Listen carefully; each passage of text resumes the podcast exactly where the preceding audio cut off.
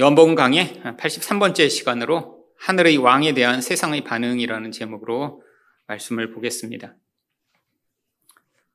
사람은 주변 사람들에게 아주 크게 영향을 받습니다. 내가 원래는 그런 생각을 하고 있지 않더라도 주변에 있는 사람들이 어떤 생각을 다 같이 하고 있다라고 하면 금방 그런 생각에 영향을 받게 되죠. 우리도 세상을 살다 보면 사실 예수 믿는 사람을 세상에서 만나 아, 그들과 같은 생각을 가지고 또한 하나님과 교회에 대해 같은 그런 공감을 하게 되는 경우가 많지 않습니다. 신기하게 교회에 오면 예수를 믿는 사람들이 많은 것 같은데 세상에 가면 참 예수 믿는 사람을 만나기가 쉽지 않죠. 세상 사람들을 만나면 그들이 하나님과 또 교회에 대해 가지고 있는 그런 태도나 생각에 대해 우리가 듣다 보면 어, 정말 나만 이렇게 잘못 생각하고 있는 것이 아닌가? 어, 나는 왜 어, 이렇게 그들과 다른 생각을 하게 되지라는 생각을 할 때가 많이 있죠. 우리가 이 세상이 바로 예수님에 대해 어떻게 반응하는지를 알아야 사람들의 이런 반응에 대해 놀라거나 동조하지 않을 수 있습니다.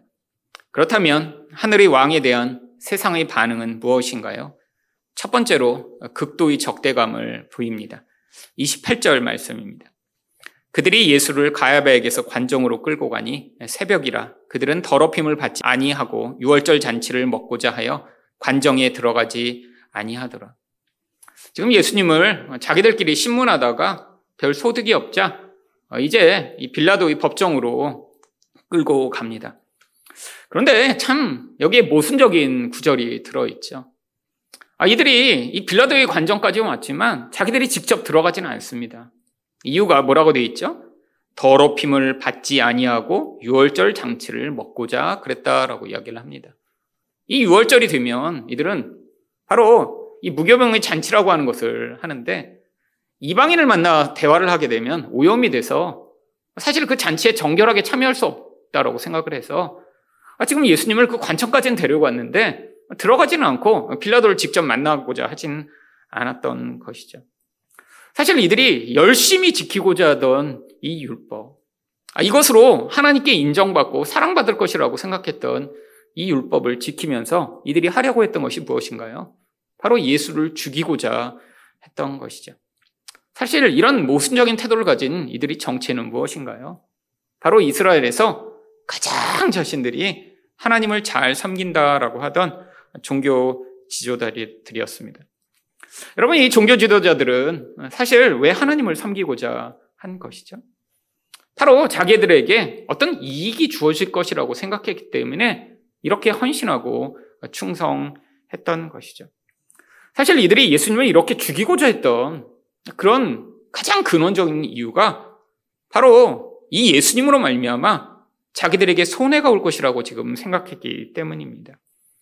여러분, 이들은 이 종교 시스템이란 것을 통해 많은 이익을 누리던 자들이었습니다. 그 이익의 첫 번째는 바로 돈이었죠. 누가복음 16장 14절을 보시면 바리새인들은 돈을 좋아하는 자들이라. 사실 열심히 하나님께 충성하고 율법을 지키고 아 이렇게 남을 죽이면서까지도 어, 내가 정결하기 위해 이방인을 만나지 않겠다라고 열심히 했던 가장 중요한 이유가 돈 때문이었다라고 하는 거예요. 내가 이렇게 열심을 부리면 하나님이 나에게 물질적 보상을 해주시고 나에게 더 이익이 보장될 테니까요. 아, 실제로 이런 종교 지도들 가운데 성전에서 봉사하던 사두개인들은 바로 이 종교 시스템을 통해 엄청난 부를 누리고 있었습니다. 사람들이 외부에서 가지고 오는 양이나 염소와 같은 희생 제물을 바로 자신들이 기른 그런 짐승으로만 사용하도록 만들고 또 환자원상들한테 많은 수수료를 거두면서 당시에 가장 부유한 계층이 바로 이런 종교 지도자들이 되었죠. 아니 그뿐 아닙니다. 이들이 이렇게 예수님으로 말미암아 손해를 보려고 했던 부분이 무엇인가요? 바로 명예죠. 요한복음 12장 43절을 보시면 그들은 사람의 영광을 하나님의 영광보다 더 사랑하였더라. 여러분, 이 종교적인 사회에서 어떤 사람이 이렇게 종교적으로 높은 자리에 오르고 또 종교적으로 어떤 일을 열심히 하여 사람들에게 드러나게 되면 어떤 유익이 있나요? 바로 명예를 얻을 수 있습니다. 사람들이 눈에 좋아 보이는 것이죠. 이 시대에 마치 사람들이 어떠한 능력이나 어떠한 성공한 모습으로 사람들에게 인기를 끄는 것처럼 당시에는 어떤 사람이 이렇게 종교적으로 탁월한 그런 행위를 하거나 또한 높은 자리에 있으면 사람들에게 인정을 받고 영광을 얻을 수 있는 중요한 기회였거든요. 근데 예수님이 이 모든 것에 지금 방해가 되신 거예요. 예수님이 오셔서 성전에서 이 환전상들을 내쫓고 장사하는 사람들을 다 내쫓으시면서 자기들에게 직접적인 경제적 유익에 손해가 보는 상황이 벌어졌고요. 예수님이 병자들을 치료하시고 많은 사람들에게 인기를 얻자 그제까지 자기들이 가지고 있던 이 모든 유익이 사라질까봐 지금 두려워하기 시작했던 것이죠. 여러분 결국 예수님을 극도로 반대하는 이런 적대감을 가지는 무리들은 결국 어쩌면 자기들이 누리고 있는 모든 유익과 편의가 이 땅에서 사라질 것 이것이 두려운 사람들이 예수님에게 이렇게 적대적으로 반응하게 됩니다. 이들이 찾아오자 빌라도가 그들에게 질문합니다. 29절입니다. 그러므로 빌라도가 밖으로 나가서 그들에게 말하되 너희가 무슨 일로 이 사람을 고발하느냐. 빌라도가 의아하게 여기겠죠. 지금 이들이 갑자기 찾아와서 지금 이 이른 아침부터 이 빌라도를 찾으니까요. 그랬더니 이들이 30절에서 뭐라고 이야기를 합니까? 대답하여 이르되 이 사람이 행악자가 아니었더라면 우리가 당신에게 넘기지 아니하였겠나이다. 예수님을 행악자라고 부릅니다. 악한 놈이라는 거예요. 여러분, 근데 예수님이 도대체 무슨 일을 하셨나요? 예수님이 하신 일은 사실 세 가지입니다. 한 가지는 말씀을 가르치셨죠. 두 번째는 병자들을 치료하셨고요. 세 번째는 귀신을 쫓아내셔서 자유케 하신 일입니다. 아니, 이런 모든 일들을 악이라고 지금 이야기하다니요. 이게 바로 세상 사람들이 선과 악을 구분하는 기준을 보여주는 것입니다. 여러분, 뭐 세상 사람만 그러나요? 우리도 마찬가지입니다. 우리가 선, 좋은 것이라고 하는 것들은 항상 무엇인가요? 나에게 이익이 되고, 나에게 뭔가 좋은 결과가 주어지는 것을 우리는 선이라고 생각하죠. 무엇이 우리가 악한 것, 나쁜 것이라고 생각하죠? 내가 손해를 보고 뭔가 나에게 그런 불리한 일이 생기게 될 때 우리는 그걸 악이라고 생각하죠. 여러분, 어떤 객관적인 상황이나 사건을 두고 우리가 그것을 선과 악으로 판단하는 것이 아닙니다. 인간이 이 죄성으로 말미암아 이 선과 악의 기준이 다 자기 중심적이 되어 버렸어요. 남에게 아무리 좋은 것이라도 아, 그것이 직접적인 나에게 손해가 된다면 그건 악이 돼 버리는 것이죠. 여러분 지금 기후 위기로 말미암아 전 세계가 앞으로 이대로 살면 2050년만 돼도 이 지구상엔 지금 인간이 제대로 살 수 없는 상황이 될 것이라고 아, 지금 다 두려워하고 있습니다. 아, 그래서 지금 나라들이 모여 이 기후 협상을 하며 탄소를 줄여서 우리가 어떻게든 이 지구 온난화를 좀 늦추는 일을 하자라고 지금 주장을 하고 계속 협의를 하고 있죠.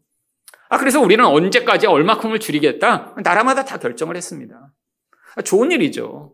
여러분, 이대로 살면 아마 2050년이 되면 한국도 지금 바닷가에 있는 모든 도시들이 다 물에 잠길 그런 아주 위기에 있습니다. 아니, 여러분 지금도 느끼시잖아요. 이런 폭풍우가 이전보다 더 엄청난 게 몰려오고. 아니, 지금 겨울이 돼 가는데도 별로 춥지 않고. 아, 예전에는 제주도에만 귤을 키우고 아, 제주도에만 그런 열대 과일들이 났는데 아, 이제는 점점 점점 그 경작지가 이제 북쪽으로 이동하고 있고 아, 지금 모든 곳에서 지금 변화가 나타납니다. 멀리 보이는 것 같지만 2050년 얼마 남지 않았어요. 이대로 살다간 다 망하게 생긴 그런 상황입니다. 여러분 부산이 다 물에 잠긴다고 생각해 보세요. 어떤 일이 벌어질까요? 여러분 그런데 이게 선 같죠. 모두에게 선 같지만 여러분 이것에 반대하는 나라들이 상당히 많이 있습니다. 어떤 나라들이 반대할까요? 바로 개발도상국이라고 불리는 나라들입니다. 지금 경제가 발전하기 위해서는 지금 앞으로 우리가 생각하는 어떤 선이라고 하는 거 그거 필요 없다는 거예요. 아니 선진국이라고 하는 나라가 이미 다 니네들이 좋은 걸 해먹고 이제 왜 제재하려고 하냐? 중국, 인도, 아프리카, 남미와 같은 나라들은 아, 이런 탄소 줄이는 일에 우리는 참여하지 않겠다라고 지금 거부하고 있죠. 여러분, 선이라는 기준이 무엇입니까? 바로 자기에게 이익이 되면 선인 거예요. 여러분, 예수님이 아무리 병을 치료하시고 귀신을 쫓아내시고 좋은 말씀을 하셨어도 그게 나에게 이익이 되지 않으면 그건 악인 거예요. 왜? 나에게 직접적인 경제적 혜택이 주어지지 않고 아, 내가 지금 사람들 사이에서 누리고 있는 이 영광을 빼앗겨야 된다면 아무리 그분이 하나님이어도 그것은 악이 되는 것이죠. 여러분, 빌라도에게 이렇게 이 악한 놈을 처벌해 주세요라고 했는데 빌라도가 예수님과 잠깐 대화를 나눈 뒤에 빌라도는 뭐라고 결정을 했나요? 38절 하반절입니다. 이 말을 하고 다시 유대인들에게 나가서 이르되 나는 그에게서 아무 죄도 찾지 못하였노라. 얘기를 들어보니까 이거 다 그냥 모함해서 한 거라는 게 너무 뻔한 거예요. 아니 이분이라는 이 예수라는 사람을 잡아왔는데 보니까 아니 별로 이렇게 악한 일이라고 한 그런 증거가 없고 자기가 볼 때 아니 이 종교 지도자들의 이런 탐욕과 질투로 말미암는 것이라는 것이 너무 빤했기 때문이죠.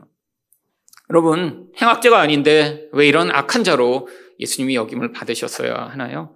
여러분 이것마저도 하나님의 뜻이었기 때문입니다. 고린도후서 5장 21절을 보시면 하나님이 죄를 알지도 못하신 이를 우리를 대신하여 죄로 삼으신 것은 우리로 하여금 그 안에서 하나님의 의가 되게 하려 하심이라. 여러분 예수님이 바로 이런 죄가 되셨대요. 우리가 서야 할 자리가 바로 거기라는 것입니다. 근데 누군가 의인인데 죄인이 되어야 바로 그분의 가진 의를 우리가 덧입을 수 있기에 하나님의 뜻에 따라 이렇게 원래 의인인 그분이 죄인이 되어버리신 것이죠. 여러분, 이런 예수에 대해 빌라도가 뭐라고 이야기를 했나요? 31절입니다. 빌라도가 이르되 너희가 그를 데려다가 너희 법대로 재판하라. 유대인들이 이르되 우리에게는 사람을 죽이는 권한이 없나이다. 여러분, 빌라도가, 아이, 니네 법대로 좀 해봐. 뭐, 나한테까지 왜 데리고 와? 라고 얘기했더니, 이들이 뭐라고 얘기해요? 아니, 우리가 그 예수를 죽여버리고 싶은데, 그 권한이 없어서 그 권한을 지금 요청하는 거지, 그 권한만 있으면 벌써 우리들이 판결해서 죽였어요. 라고 지금 이야기를 하고 있는 것이죠. 여러분, 누군가에 대한 이 극단적 적대감이 무엇으로 표출되나요? 살해 욕구로 표출됩니다.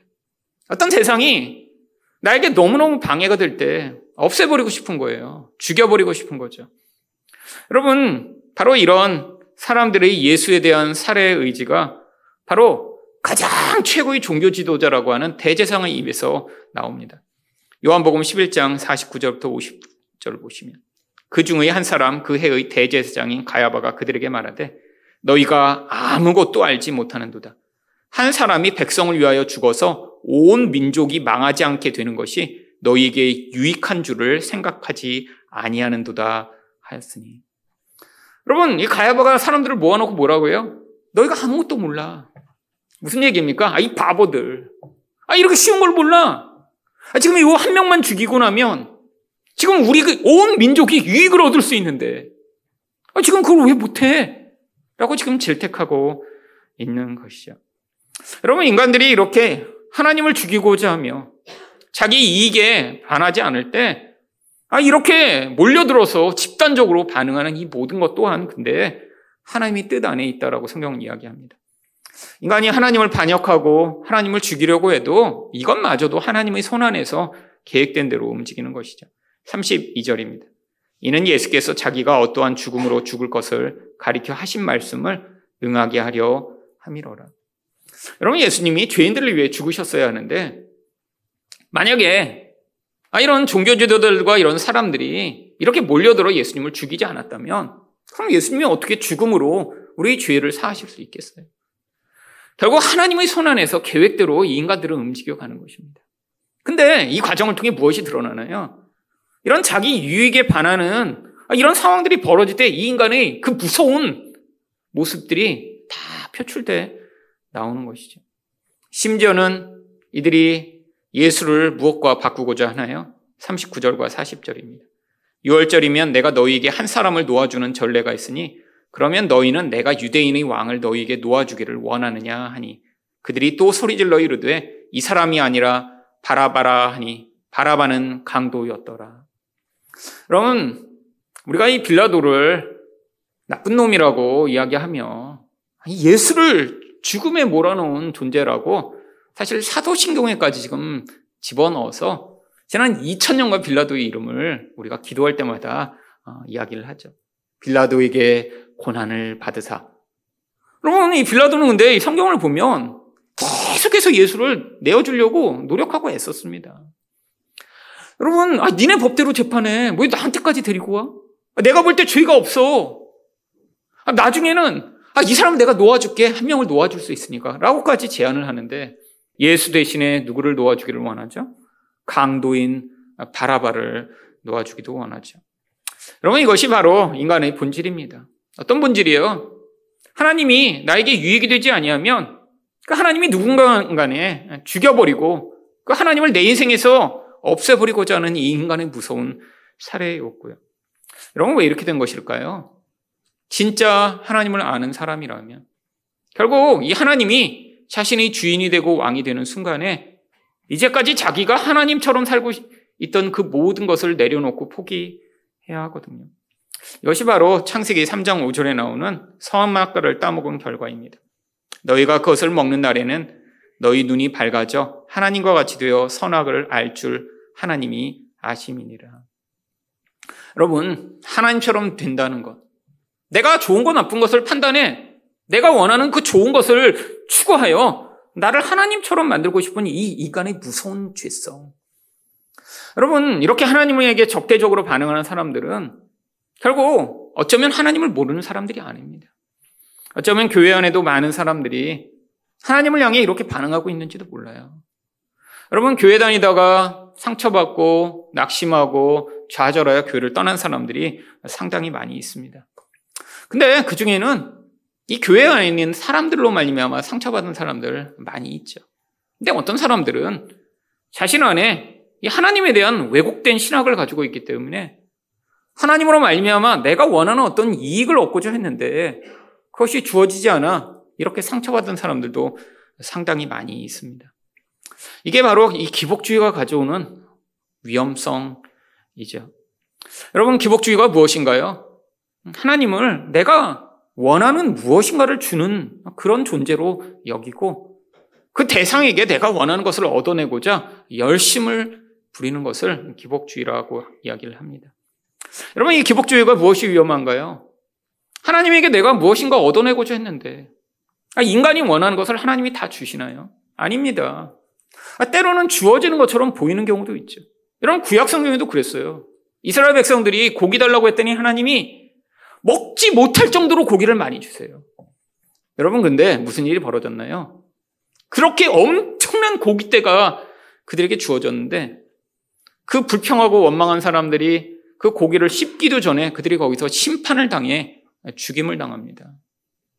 여러분 바로 그래서 그들이 그렇게 수없이 죽임을 당한 자리를 기브로 핫다와 탐욕의 무덤이라고 부르기 시작했죠. 하나님이 그렇게 간구하고 원하면 주시기도 해요. 근데 그 주어진 것이 인간을 진짜 만족시키지 못하고 그것이 진짜가 아니라는 사실을 깨닫라. 하나님이 이게 아니었군요. 라고 깨달은 자들은 그 구원의 자리에 동참하지만 어떤 자들은 여전히 거기서 자기가 원하는 것이 주어지지 않으면 상처받고 실망하고 하나님을 향해 극도의 적대감을 보이는 경우들이 많이 있죠. 여러분이 한국 교회가 이전에 많은 이런 기복주의적 영향력을 너무나 많이 영향을 미쳤기 때문에 많은 사람들이 교회 다니면서도 무엇이 참된 복음인지 무엇이 기복주의인지 깨닫지 못하고 있는 경우들도 많이 있었습니다. 여러분, 이런 기복주의의 영향을 받게 되면 인생 가운데 내가 원하지 않는 일들이 벌어질 때 그걸 견뎌낼 수가 없습니다. 아, 내가 원하는 걸 간절히 바랬는데 그게 주어지지 않을 때가 얼마나 많이 있나요? 여러분, 하나님 관계가 완전히 깨어져 버립니다. 회복될 수 없죠.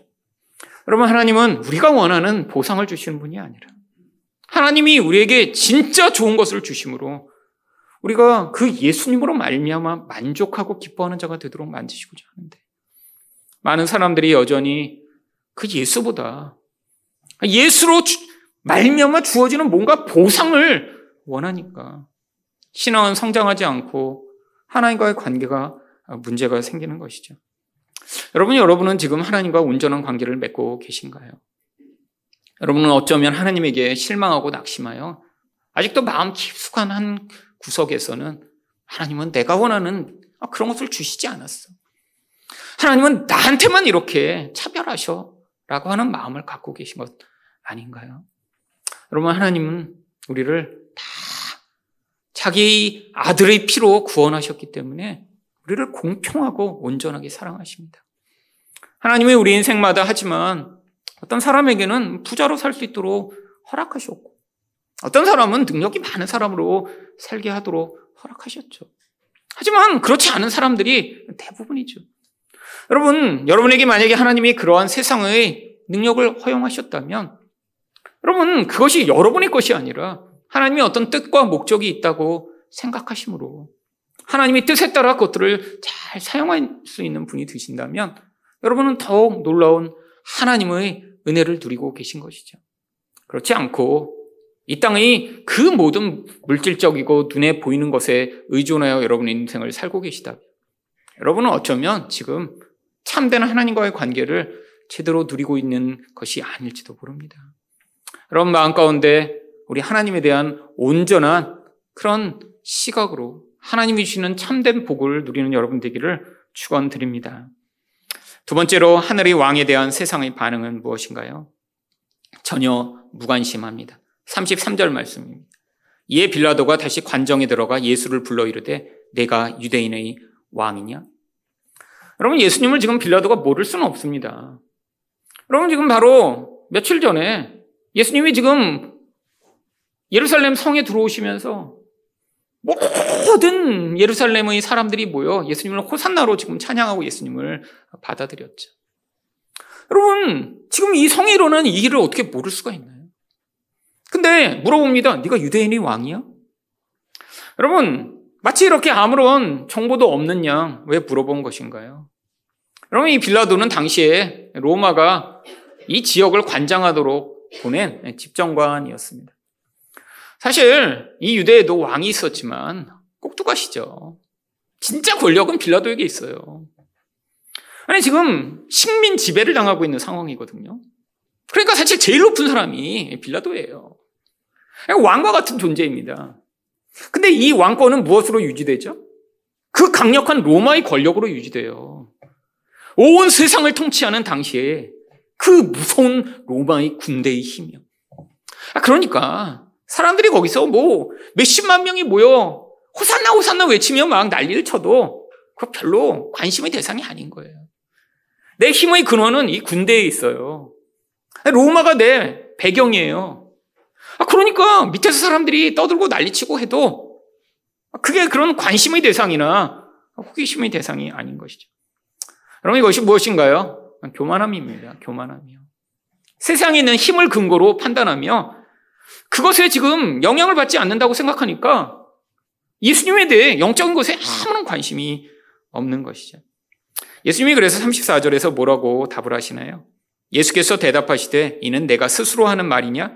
다른 사람들이 나에 대하여 내게 한 말이냐? 지금 그게 누구의 생각인지를 물어보시는 것입니다. 지금 네가 진짜 그렇게 생각하는 거야? 다른 사람들이 내가 유대인이 왕이라고 해서 나에게 물어보는 것이냐? 그랬더니 35절에서 빌라도가 무엇을 이야기하나요? 빌라도가 대답하되 내가 유대인이냐? 내 나라 사람과 대제사장들이 너를 내게 넘겼으니 내가 무엇을 하였느냐? 여러분 아무 지금 정보가 없어요. 예수님이 유대인인지 아닌지도 모르고 도대체 뭘 했길래 넘겼는지도 모르고 아니 어떻게 모를 수가 있죠? 예수님에 대한 소문과 모든 상황들이 다 지금 몇 년째 아, 그 지역에서 돌았는데, 아, 지금 별 관심이 없었던 거예요. 무엇에 관심이 없었나요? 영적인 것에 대한 아무런 관심이 없었죠.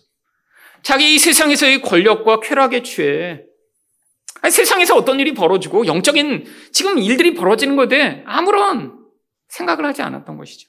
그랬더니 예수님이 두 가지를 말씀하십니다. 첫 번째는 36절에서 바로 이 예수님의 나라가 어떤 것에 속한 것인지 말씀하시죠.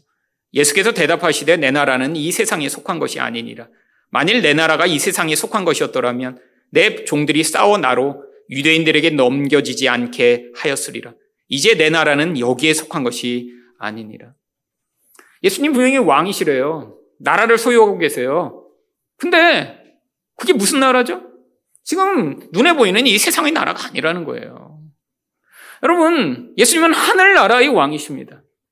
근데 그 하늘나라가 이 땅의 나라를 압도하고 이 모든 세상의 근원이 되며 그 하늘나라의 원리에 따라 이 세상은 종속되게 되어 있는 거예요. 여러분 앞에서도 보셨잖아요. 아니 마치 예수님을 죽이려고 사람들이 몰려들어서 지네들이 막 예수님을 고발하고 죽이려고 하는데 원래 다 계획된 대로 흘러가는 것입니다. 이 세상은 하늘나라의 원리에 따라 종속되게 되어 있어요. 눈에 보이는 이 세상이 그냥 흘러가는 것 같은데 하나님은 이 역사와 세상을 주관하셔서 본인이 계획하신 대로 이 세상을 움직여가고 계신 하나님이세요. 그래서 예수님이 지금 이렇게 넘겨지고 죽임을 당하는 것 또한 뭐예요? 하나님의 계획 안에서 있기 때문에 그게 다 허용되는 거예요. 여러분 두 번째로 예수님이 뭐라고 말씀하시나요? 진리에 대해 예수님이 증언하기 오셨다라고 말씀하십니다. 37절입니다. 빌라도가 이르되 그러면 내가 왕이 아니냐? 예수께서 대답하시되 내 말과 같이 내가 왕이니라. 내가 이를 위하여 태어났으며 이를 위하여 세상에 왔나니 곧 진리에 대하여 증언하려 함이로라. 무릇 진리에 속한 자는 내 음성을 듣느니라 하신대. 예수님 왕이시래요. 근데 왕으로 하신 제일 중요한 일이 바로 이 진리를 드러내심으로 말미암아 비진리로 말미암아 마귀 가운데 매어 살아가고 있는 자들을 구원하여 하나님 백성 되게 하시는 게 예수님이 하시는 가장 중요한 통치권이죠. 그래서 그 일을 행하시는 왕이시라고 얘기하시는 거예요.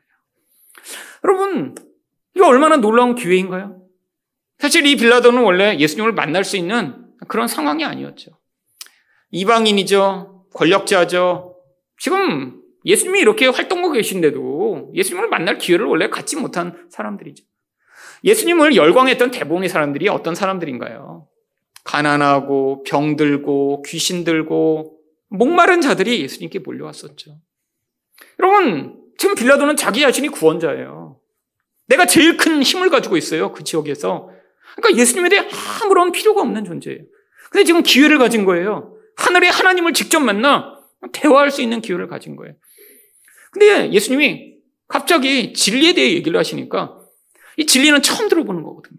그러니까 물어보긴 합니다. 38절 상반절입니다. 빌라도가 이르되 진리가 무엇이냐?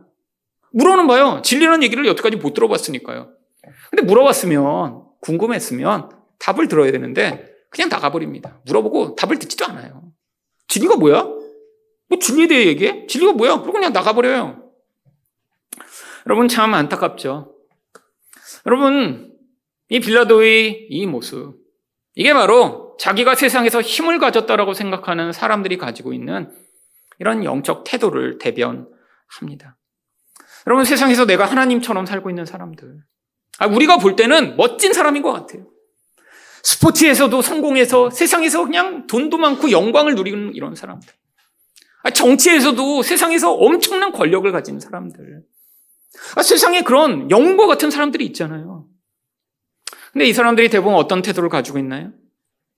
내가 이렇게 세상에서 능력이 많고 힘이 많고 내 마음대로 세상을 살 수 있는 사람들은 이 빌라도와 같은 태도로 세상을 살아갑니다. 왜? 아, 내 능력으로 내가 이렇게 지금 하나님처럼 살고 있거든요. 여러분, 이런, 이런 사람의 모습들을 우리는 많이들 부러워하죠. 여러분, 얼마나 그런 사람들이 세상에 많이 드러나나요? 여러분 그런 생각 해 보신 적 없으세요? 야, 나도 아무개처럼 그렇게 똑똑해서. 아, 나도 저렇게 정말 뭐 기업도 창업하고, 아, 저렇게 멋진 자리에 섰으면 얼마나 좋을까. 와, 나도 아무개처럼 뭐 운동을 잘해서 아, 저렇게 그냥 사람들에게 인기와 영광을 누리면 얼마나 좋을까. 그럼 우리 다 그런 생각하죠. 근데 하나님이 어쩌면 우리에게 그런 능력을 주시지 않은 것이 축복인지도 모릅니다. 여러분, 여러분은 우리 하나님을 향해 어떤 태도를 갖고 계신가요?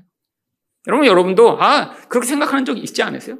아, 난 돈이 많고, 내가 이렇게 세상에서 유명하고, 힘도 많아도, 그래도 여전히 하나님을 잘 섬길 것 같아. 그건 여러분의 생각이고요. 여러분이 원래 그런 분이셨으면 하나님이 이미 여러분에게 힘도 주실 수 있었겠죠. 근데 힘을 대부분 못 받으셨잖아요. 저도 못 받았습니다.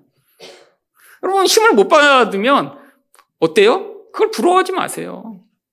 여러분 대부분이 내가 능력이 많아지면 아 나는 겸손하고 온유하게 여전히 마음의 중심이 이렇게 살 수 있을 것 같으라고 하지만 우리보다 하나님이 우리를 더 잘 아십니다.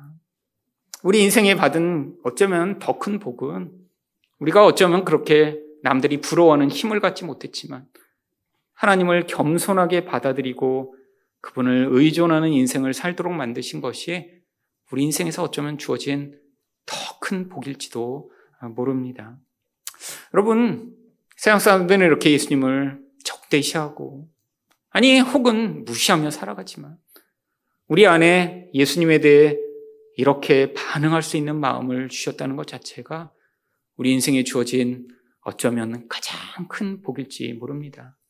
이 복을 받으신 여러분이시라면 바로 이 은혜에 감사하는 인생을 사시기를 축원드립니다.